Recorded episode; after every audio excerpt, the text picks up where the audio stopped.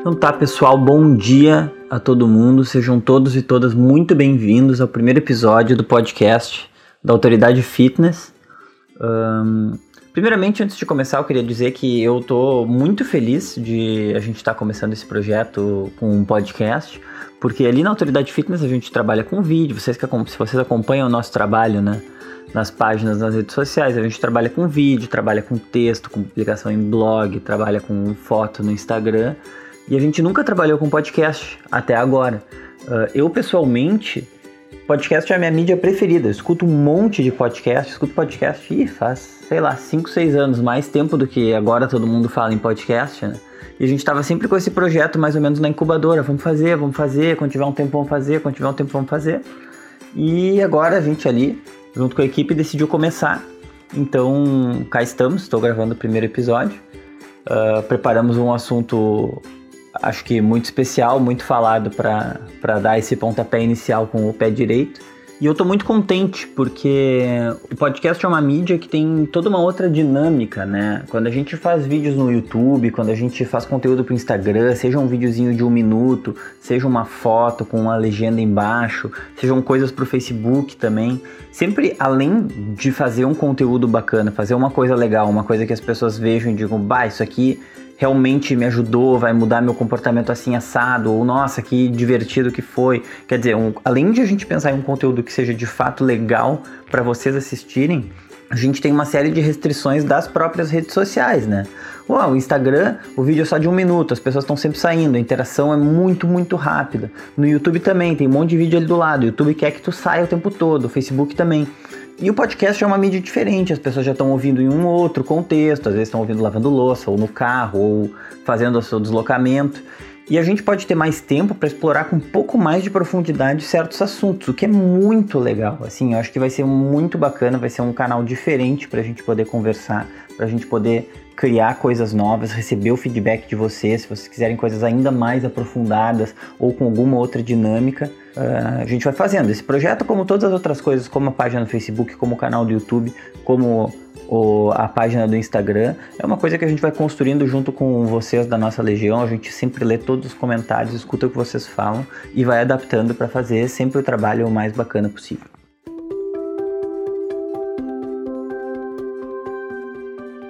Então, o episódio de hoje, o episódio número 1, um, a gente deu para ele o nome de Low Carb, Low Fat e Low Crap. Uh, e por que isso? Assim, só para dar uma pequena, uma pequena introdução. Esse episódio chama Low Carb, Low Fat e Low Crap.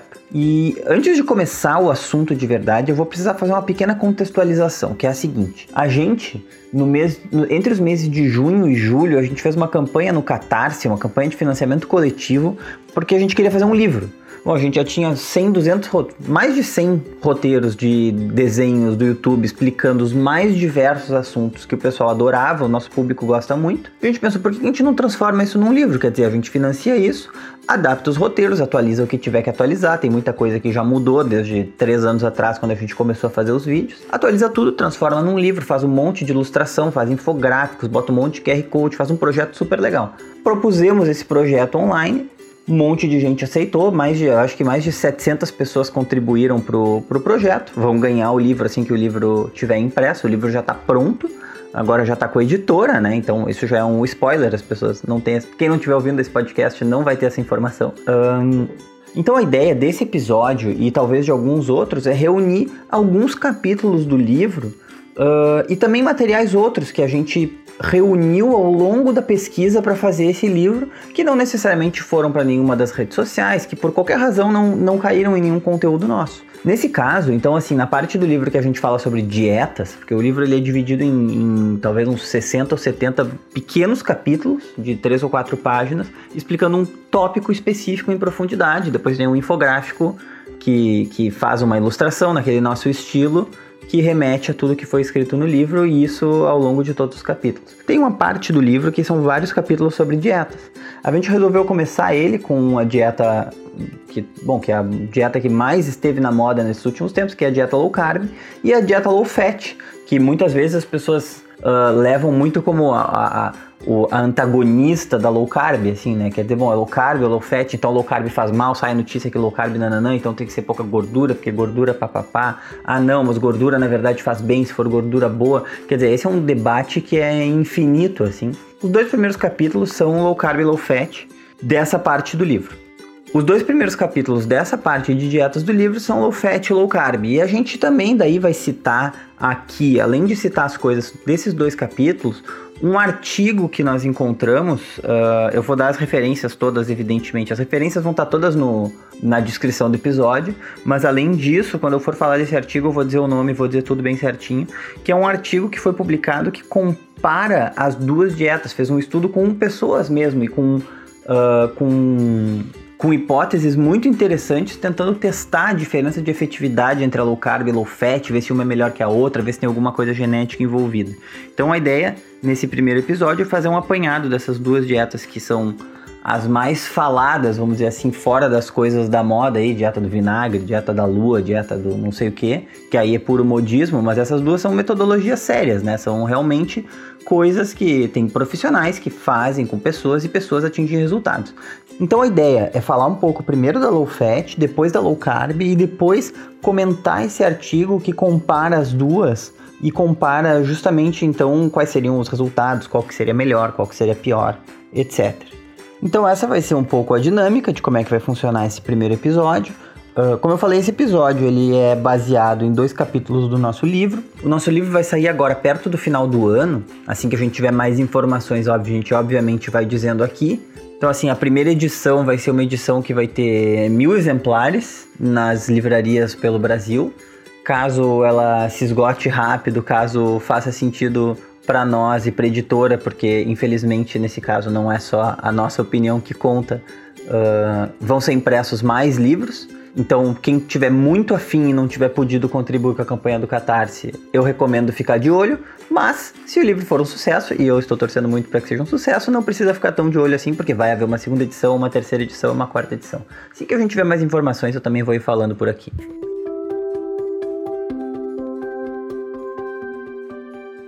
Então, pessoal, depois desse início um pouco mais longo, vamos ao que interessa. Vamos começar falando da dieta low fat. A dieta low fat, como o próprio nome já diz, ela é uma alimentação com baixo nível de gordura.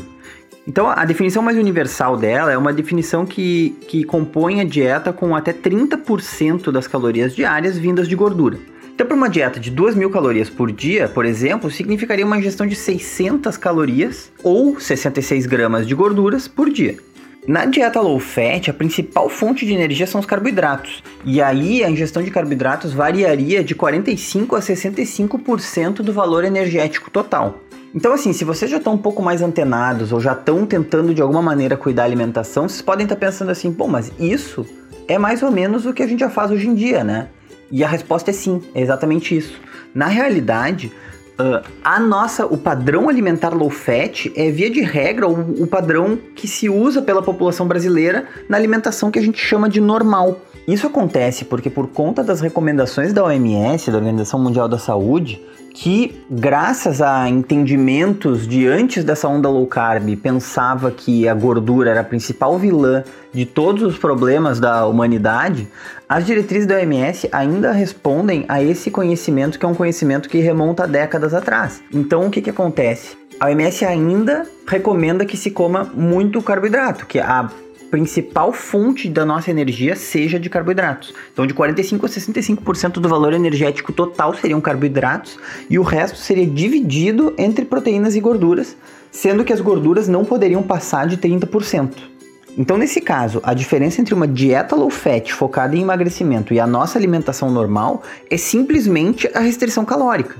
E por causa disso, porque ela é a nossa alimentação normal, na verdade, e por mais contraintuitivo que possa parecer, mas justamente porque ela é a nossa alimentação normal, a dieta low fat de baixo valor calórico total é a abordagem mais estudada para o emagrecimento.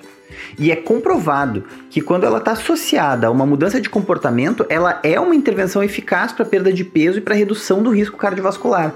Quer dizer, ela funciona. Tem muita gente que tem resultado com isso, muitos profissionais que intervêm com esse tipo de metodologia e funciona, se for feita, né, bem, bem feito.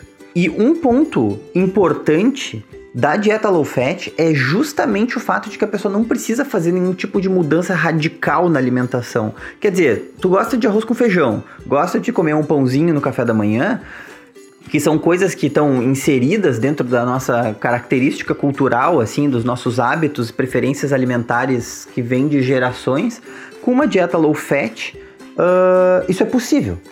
Desde que, né, tomando certos cuidados. Mas assim, tu, tu, tá, tu pode fazer isso. Então, é uma dieta que também tem uma taxa de adesão que pode ser considerada alta, graças, a, graças ao fato de que ela se adequa justamente à, à, à nossa alimentação normal. No nosso livro, a gente tem um capítulo chamado A Fraude dos Carboidratos. Uh, esse capítulo foi baseado em um vídeo que, fez, que viralizou no YouTube quando a gente fez, viralizou no Facebook também, um, que, que fala justamente sobre o momento ali na década de 60, onde houve uma série de subornos da indústria do açúcar para pesquisadores de Harvard fraudarem ou, ou publicarem pesquisas com resultados enviesados, tirando do açúcar a responsabilidade por doenças cardiovasculares e colocando tudo em cima da gordura. Essas diretrizes vêm sendo propagadas desde a década de 60 e acabaram indo para a OMS, como eu falei anteriormente, e também pingando em cascata aqui para a pirâmide alimentar brasileira, né? Via de regra, tudo que acaba acontecendo nos Estados Unidos ou na Europa pinga para o resto do mundo com algum tempo de, de, de lei, né? Então, na primeira edição do Guia Alimentar para a População Brasileira, que foi publicado pelo Ministério da Saúde em 2006, a ideia da guerra contra a gordura e a absolvição do açúcar ainda era uma coisa que era amplamente divulgada. Se tu for pensar em 2006, duvido que tu já tivesse ouvido falar em low carb. Low carb era uma coisa que não existia. Já faz 10, 12 anos, né? Então, nesse guia publicado pelo Ministério da Saúde, se fala que o consumo de carboidratos tem que corresponder entre 55 a 75% do total de calorias diárias. E desse total, isso é incrível, ó, 10% dessas calorias poderiam vir do açúcar de mesa, refrigerantes, sucos artificiais, doces e guloseimas em geral. Então, assim, o documento do Ministério da Saúde de 2006 dizia que até 10% da tua alimentação podia vir desse tipo de, de, de alimento, até alimento entre aspas, né? Então, isso é uma coisa interessante para se pensar também, o quanto a gente avançou nesses últimos 10, 12 anos, enfim, enquanto sociedade, né? E como dizer isso hoje em dia parece um absurdo que o Ministério da Saúde dissesse que era possível 10% da tua ingestão calórica vir de refrigerante. Hoje em dia isso seria impensável. O guia da alimentação brasileira de hoje, que eu vou comentar mais para frente, já é muito mais interessante do que esse, né?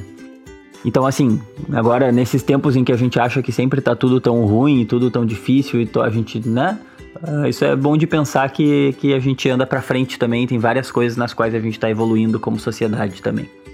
Uma, uma, outra coisa interessante é a seguinte: o, o, o, guia alimentar ele possui a pirâmide alimentar adaptada para a população brasileira, que é aquela pirâmide que diz o que, que tem que ser a base da tua alimentação, o que, que tem que ser o topo que tu come um pouquinho só. Uma coisa muito difundida, vocês provavelmente já podem ter, já devem ter ouvido falar disso. Essa pirâmide ela foi publicada em 99 pela pesquisadora da, da USP, da Universidade de São Paulo, Sônia Tucunduva, e ela foca na recomendação de porções de grupos alimentares. Como ela foi publicada em 99, ela ainda não aborda justamente uma coisa que está sendo muito falada hoje em dia, já há 20 anos depois, que é a qualidade dos alimentos. Então, segundo esse, o desenho dessa pirâmide, a base dos alimentos consumidos tem que ser cereais, pães, raízes, tubérculos ou massas que é justamente a lógica low fat. Quer dizer, aqui a gente está consumindo um monte de carboidratos e na base da nossa alimentação. Então, evidentemente que lá em cima, onde a gente vai estar tá comendo menos, vão estar tá as gorduras. E essa ideia é semelhante à lógica do guia alimentar antigo. E hoje em dia ela, ela é o que é tido como uma alimentação saudável pela maior parte das pessoas que não, que não, que não estuda o assunto. Então aqui a gente pode fazer um pequeno aparte para pensar o seguinte. Então tá, houve essa redução do consumo de gordura em todo mundo, esse estímulo ao consumo dos carboidratos. Hoje em dia também é, é, é, é muito comum se dizer, nós inclusive já dissemos em vídeos nossos, que grande parte da culpa da, da, epidemia de obesidade no mundo vem justamente do, do, da disparada do consumo de carboidratos por parte das pessoas nos últimos 30 ou 40 anos. E a pergunta é a seguinte: pergunta que também está no nosso livro. Então a redução da gordura foi culpada pelo aumento do peso da população? Quer dizer, a redução da gordura e o aumento do carboidrato, a culpa tá só nisso? É uma coisa tão simples assim quanto, né? O mocinho e o vilão? E o que, que a gente tem como resposta para essa pergunta? A resposta é engraçada, porque ela é aquele clássico depende, sim e não. Por quê? Porque sim, o aumento no consumo de carboidratos é um dos responsáveis pelo crescimento da prevalência de obesidade e de sobrepeso no Brasil e no mundo. Aqui a gente está falando do Brasil, mas no mundo a realidade é semelhante. Mas a grande questão é que é muito maior do que um simples problema de distribuição de macronutrientes. Quer dizer, ah, eu não vou mais comer carboidrato e agora vai ficar tudo bem. O grande ponto da questão está numa má escolha da qualidade desses alimentos. E essa é uma realidade que nós todos estamos acostumados. Quer dizer, tem um excesso de opções alimentares que são super palatáveis, né? Super boas de comer e que estão cheias de carboidratos dos piores tipos, que são carboidratos refinados e açúcar. Então, assim, o problema não é comer pouca gordura e um pouco mais de carboidrato. O problema é comer pouca gordura e comer produtos feitos de farinhas refinadas o tempo todo, comer produto ultraprocessado, comer doce, quer dizer, os doces de caixinha, doce de mercado, esse tipo de coisa, né? O excesso de peso, na realidade, e enfim, toda essa escalada da obesidade, ela não vem de um problema das diretrizes que falam no carboidrato. Ela vem de, vem de uma abordagem que é incompleta do problema. Quer dizer, focar no macronutriente, sem focar no tipo de carboidrato, na quantidade, não na quantidade de carboidrato, mas na quantidade de comida de verdade que vai trazer, além de tudo, micronutrientes, etc. E simplesmente fazer uma, uma divisão simplista acaba sendo um prato cheio para até para o mercado então, assim, dessa maneira, o excesso de peso ele não vem de um erro nas diretrizes, né, nas diretrizes alimentares brasileiras, e sim de uma abordagem que é incompleta do problema, apontar o dedo só para o carboidrato, fechando os olhos justamente para a qualidade dos carboidratos, de onde é que eles estão vindo, estão acompanhados do que, estão sendo, como que as pessoas estão se alimentando. Quer dizer, tentar combater só um dos culpados sem, sem abrir os olhos e os horizontes para o problema de uma forma bem mais macro. Então, pessoal, resumindo tudo que a gente falou até agora sobre a dieta low fat em poucas palavras. A low fat diz respeito a uma alimentação com baixos níveis de gordura, quer dizer, até 30% da nossa ingestão calórica diária teria que vir de gorduras, sendo que os carboidratos seriam a principal fonte de energia. O padrão alimentar low fat, via de regra, é o nosso padrão alimentar default, o nosso padrão alimentar que todo mundo usa no Brasil, na alimentação brasileira. A diferença entre uma dieta low fat e o nosso padrão alimentar normal seria unicamente então a restrição calórica. É comprovado que ela dá resultado, que ela faz sentido quando está associada a uma mudança de comportamento uh, da pessoa. E na primeira edição do Guia Alimentar para a População Brasileira, lá em 2006, como eu comentei, ainda havia essa história de uma guerra contra a gordura e, e ninguém olhar para os carboidratos, ninguém olhar para o açúcar. Então, a pirâmide alimentar brasileira, que é tão conhecida e que também está dentro do contexto do Guia Alimentar para a População Brasileira de 2006, segue uma lógica low fat. Mas já essa lógica caiu em desuso com a nova edição do Guia Alimentar em 2014. Essa nova edição do Guia Alimentar para a População Brasileira de 2014, inclusive, é considerada por muitas pessoas ao redor do mundo como o melhor guia de diretrizes alimentares do mundo para sua população. A gente vai falar com certeza disso em algum outro episódio mais para frente, porque, porque esse é um documento muito, muito legal de se, de se explorar também.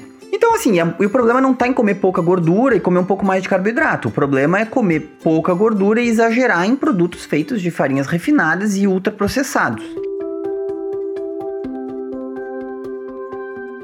E agora, com tudo isso tendo sido dito sobre a dieta low fat, vamos falar um pouco da dieta low carb para apontar o que, que, são as semelhanças, o que, que, são as diferenças e poder tentar daí fazer algum tipo de comparação entre as duas. A dieta low carb, que é, né, que é falando em português, uma dieta com pouco carboidrato, com baixo carboidrato. Inclusive tem gente que chama de estilo de vida low carb, não dieta low carb, porque as pessoas adaptam, porque as pessoas adotam isso justamente como, uma, como parte do seu estilo de vida.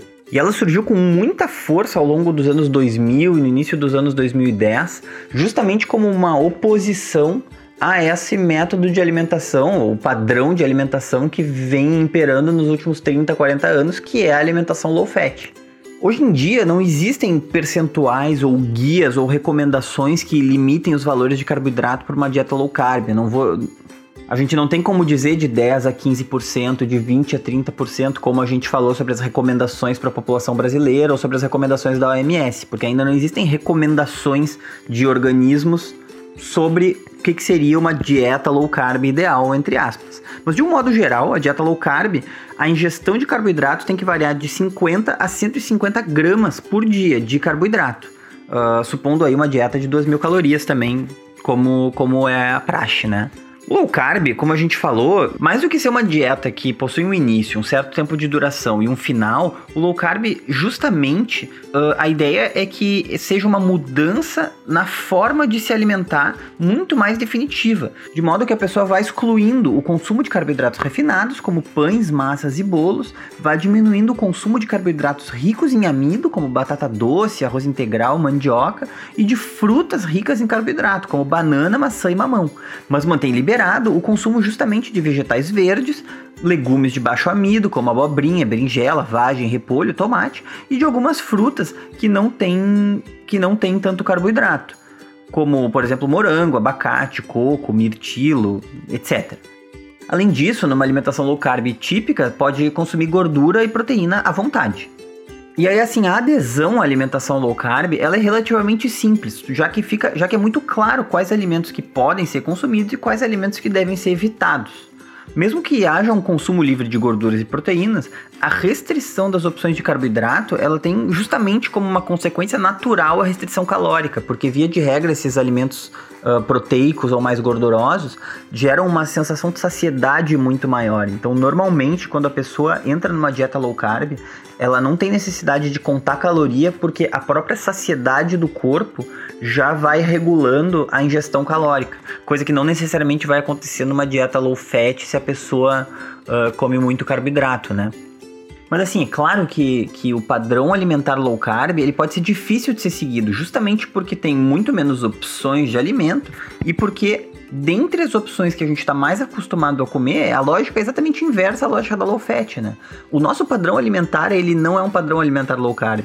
Então, assim, vai comer uma pizza com os teus amigos, vai ficar um pouco mais difícil. Pedir uma porção de batata frita na mesa do bar, mais difícil também. Uma macarronada, quer dizer, o carboidrato ele está inserido dentro da nossa cultura, inserido dentro do nosso dia a dia e está constantemente presente, né, em situações sociais.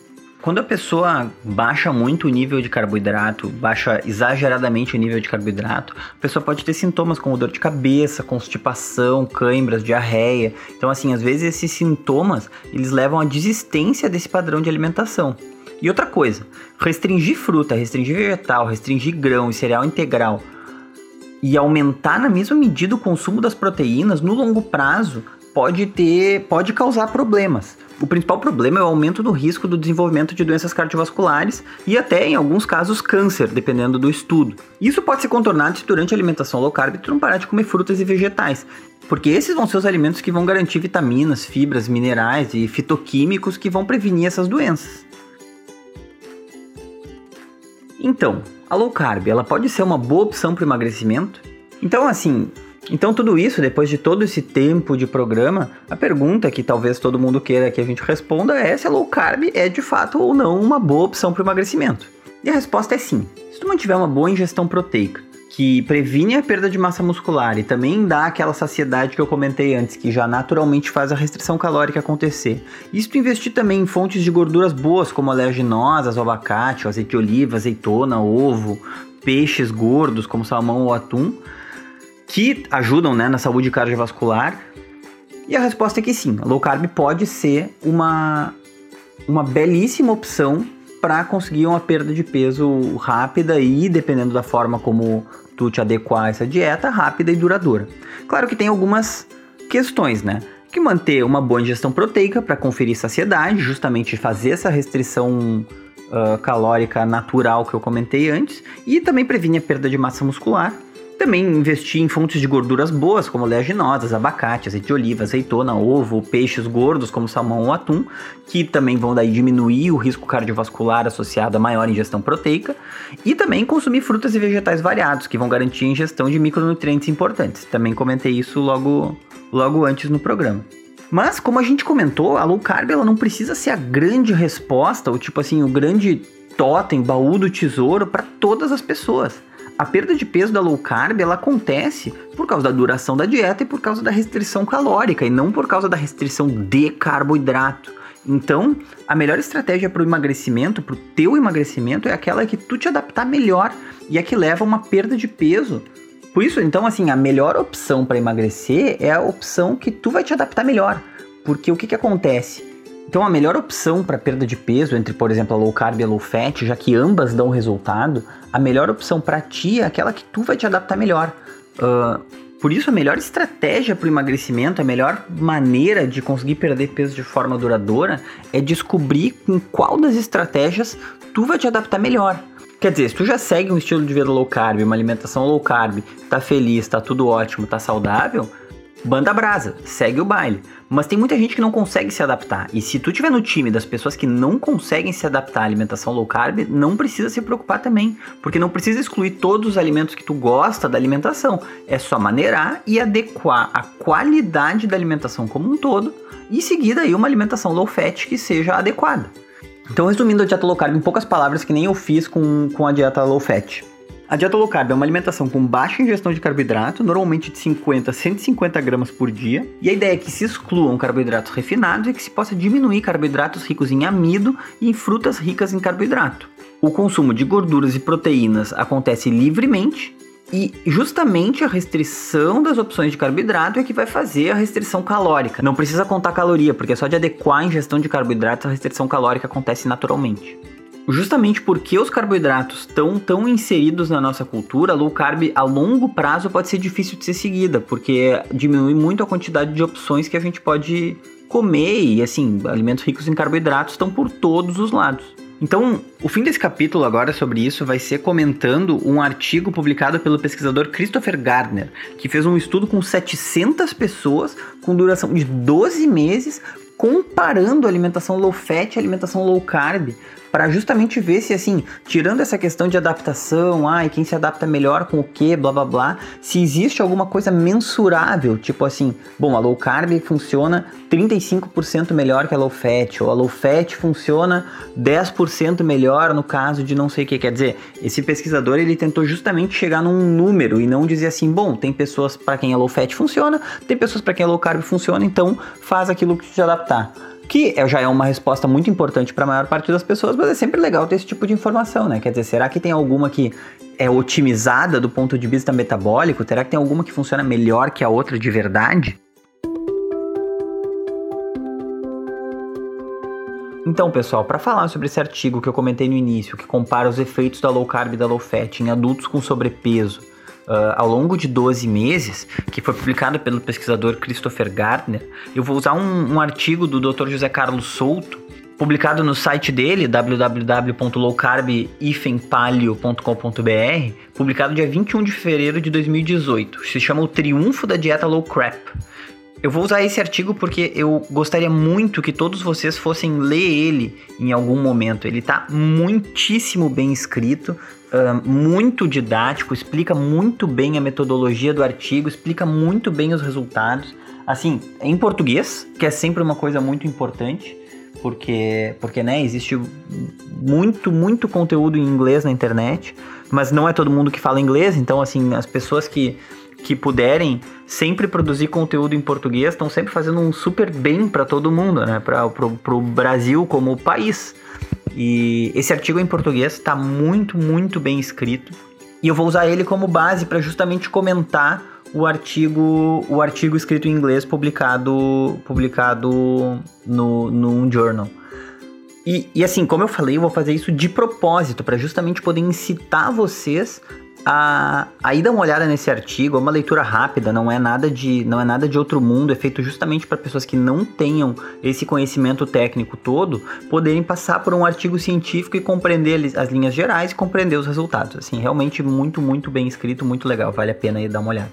Então esse estudo desse pesquisador, o Christopher Gardner, ele é um ensaio clínico com 610 pessoas, 609 pessoas e que durou 12 meses todos os integrantes foram submetidos a vários testes genéticos e metabólicos para identificar os perfis e as características deles que poderiam ajudar a determinar quem que, se, quem que se beneficiaria mais ou menos com uma dieta. Por exemplo, algum tipo de resistência ou, ou não a insulina, algum tipo de questão genética que poderia mudar. E justamente as hipóteses desse, desse estudo estão tão relacionadas a isso. A primeira hipótese seria de que genes específicos de certas pessoas poderiam ajudar a predizer se uma pessoa teria uma resposta melhor a uma dieta low carb ou uma dieta low fat. E aí foram testados cinco genótipos que poderiam favorecer a low fat e nove que poderiam favorecer a low carb. E a segunda hipótese do estudo é que a quantidade de insulina que uma pessoa secretaria faria diferença e poderia predizer a resposta de uma pessoa ou de outra às dietas. Então isso foi testado com 3, com 6 e com 12 meses. Aí duas coisas muito interessantes sobre esse estudo que o Dr. Souto levanta também para mostrar é o seguinte, que não houve restrição calórica voluntária para nenhum dos grupos. Além disso, depois dos primeiros dois meses, tanto o grupo low carb quanto o grupo low fat pôde dar um relax na sua, na sua dieta. Dar um relax no sentido de que, bom, continuar com o padrão low carb ou continuar com o padrão low fat, mas de uma maneira que eles achassem confortável. Então, se fosse o caso, aumentar um pouco a gordura aumentar um pouco o carboidrato, de modo que assim a pessoa pudesse passar os próximos 10 meses se alimentando dessa maneira. Então a moral da história é que o grupo low carb acabou consumindo um pouco mais de carboidrato do que seria o normal de uma dieta low carb, e o grupo low fat acabou consumindo o dobro da gordura do que originalmente estava sendo proposto pelos pesquisadores.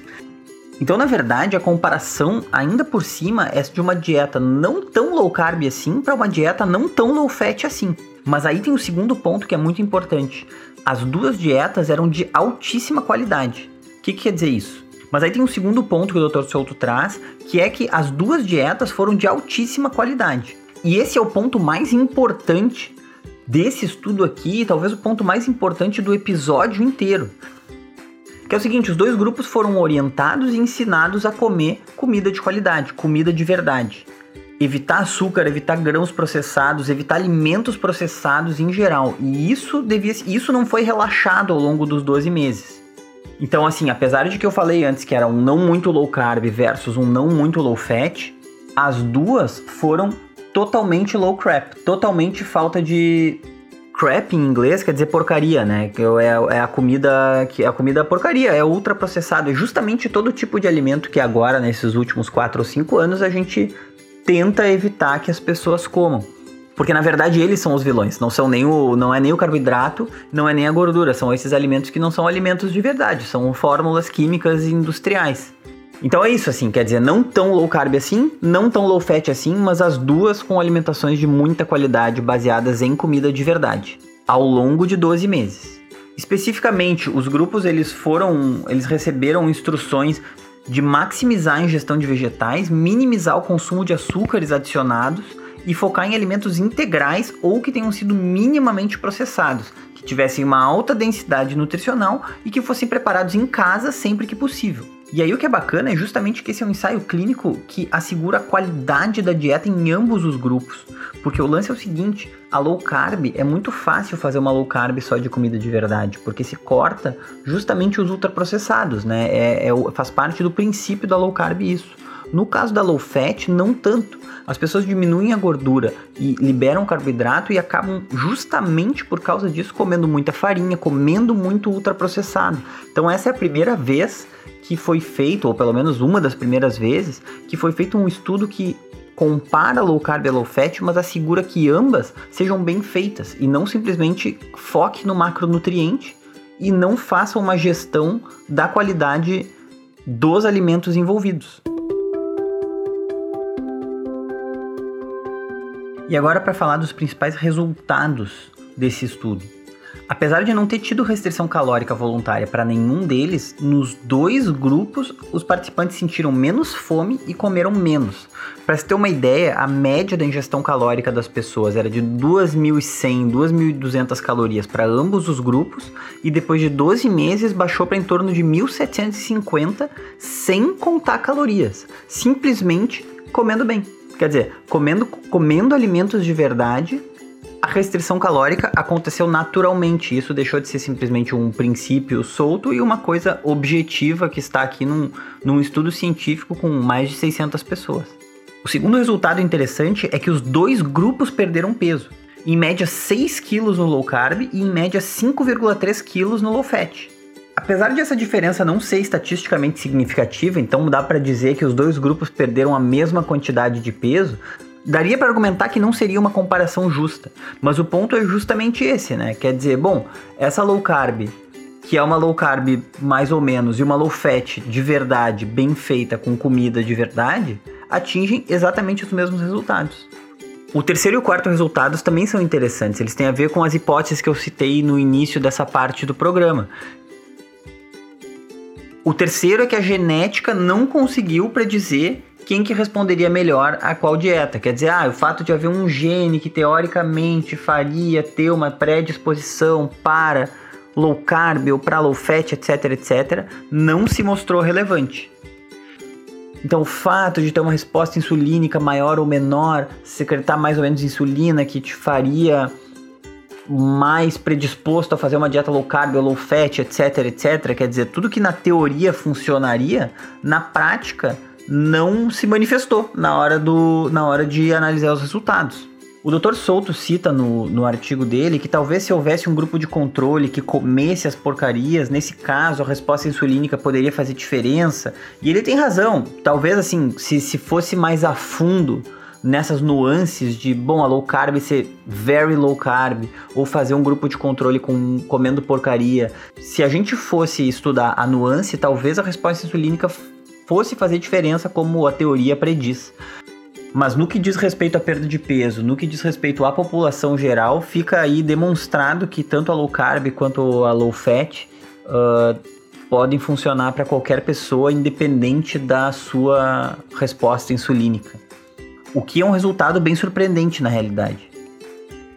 Então, assim, talvez a, o, o, ponto super interessante disso tudo é assim, é que esse estudo ele marca uma nova mudança de narrativa. Quer dizer, até pouquíssimo tempo atrás, até alguns anos atrás, as pessoas condenavam a low carb porque faria mal ao rim, porque faria mal ao coração, ou mal ao fígado, tipo assim, uma série de riscos que, que os profissionais, vamos dizer, de uma escola mais antiga uh, atribuíam a uma dieta low carb. As pessoas começaram a fazer low carb mesmo assim, começaram a ter ótimos resultados, não houve uh, nenhum tipo de risco que tenha ficado comprovado desde que se mantivessem aquelas uh, aquelas recomendações que a gente citou anteriormente.